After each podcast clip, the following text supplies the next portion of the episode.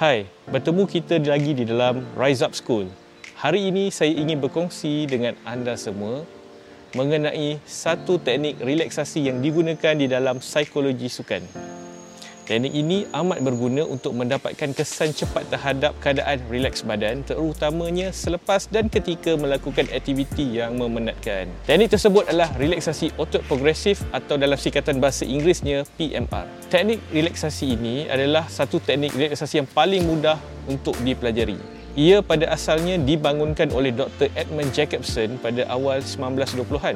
Dr. Jacobson menerbitkan relaksasi progresif pada tahun 1938 dan memperincikan kaedah relaksasi ini yang melibatkan secara bergantian menegang dan merehatkan 14 otot yang berbeza. PMR pada asalnya digunakan untuk merawat gejala kebimbangan, tetapi baru-baru ini ia didapati berkesan untuk merawat sakit kepala, migrain, gangguan sendi, sakit leher, insomnia, gangguan bipolar, kebimbangan dan sakit pinggang serta darah tinggi. Menarik bukan? PMR adalah amalan yang disyorkan untuk merehatkan badan dan minda pada waktu tidur agar lebih mudah tidur dan mendapat tidur malam yang lebih lena.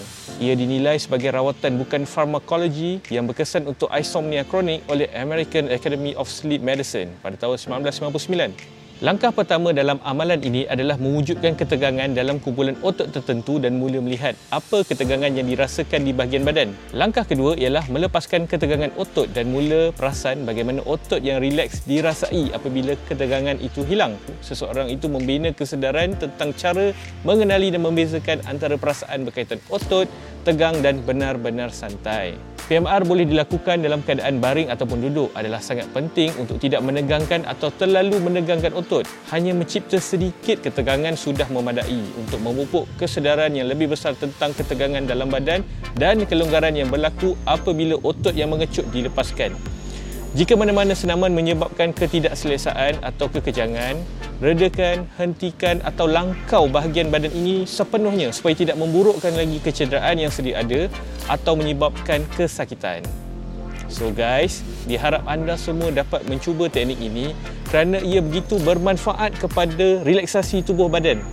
Kongsikan ilmu ini supaya lebih ramai di kalangan kita dapat menambah kualiti relax. Rise up!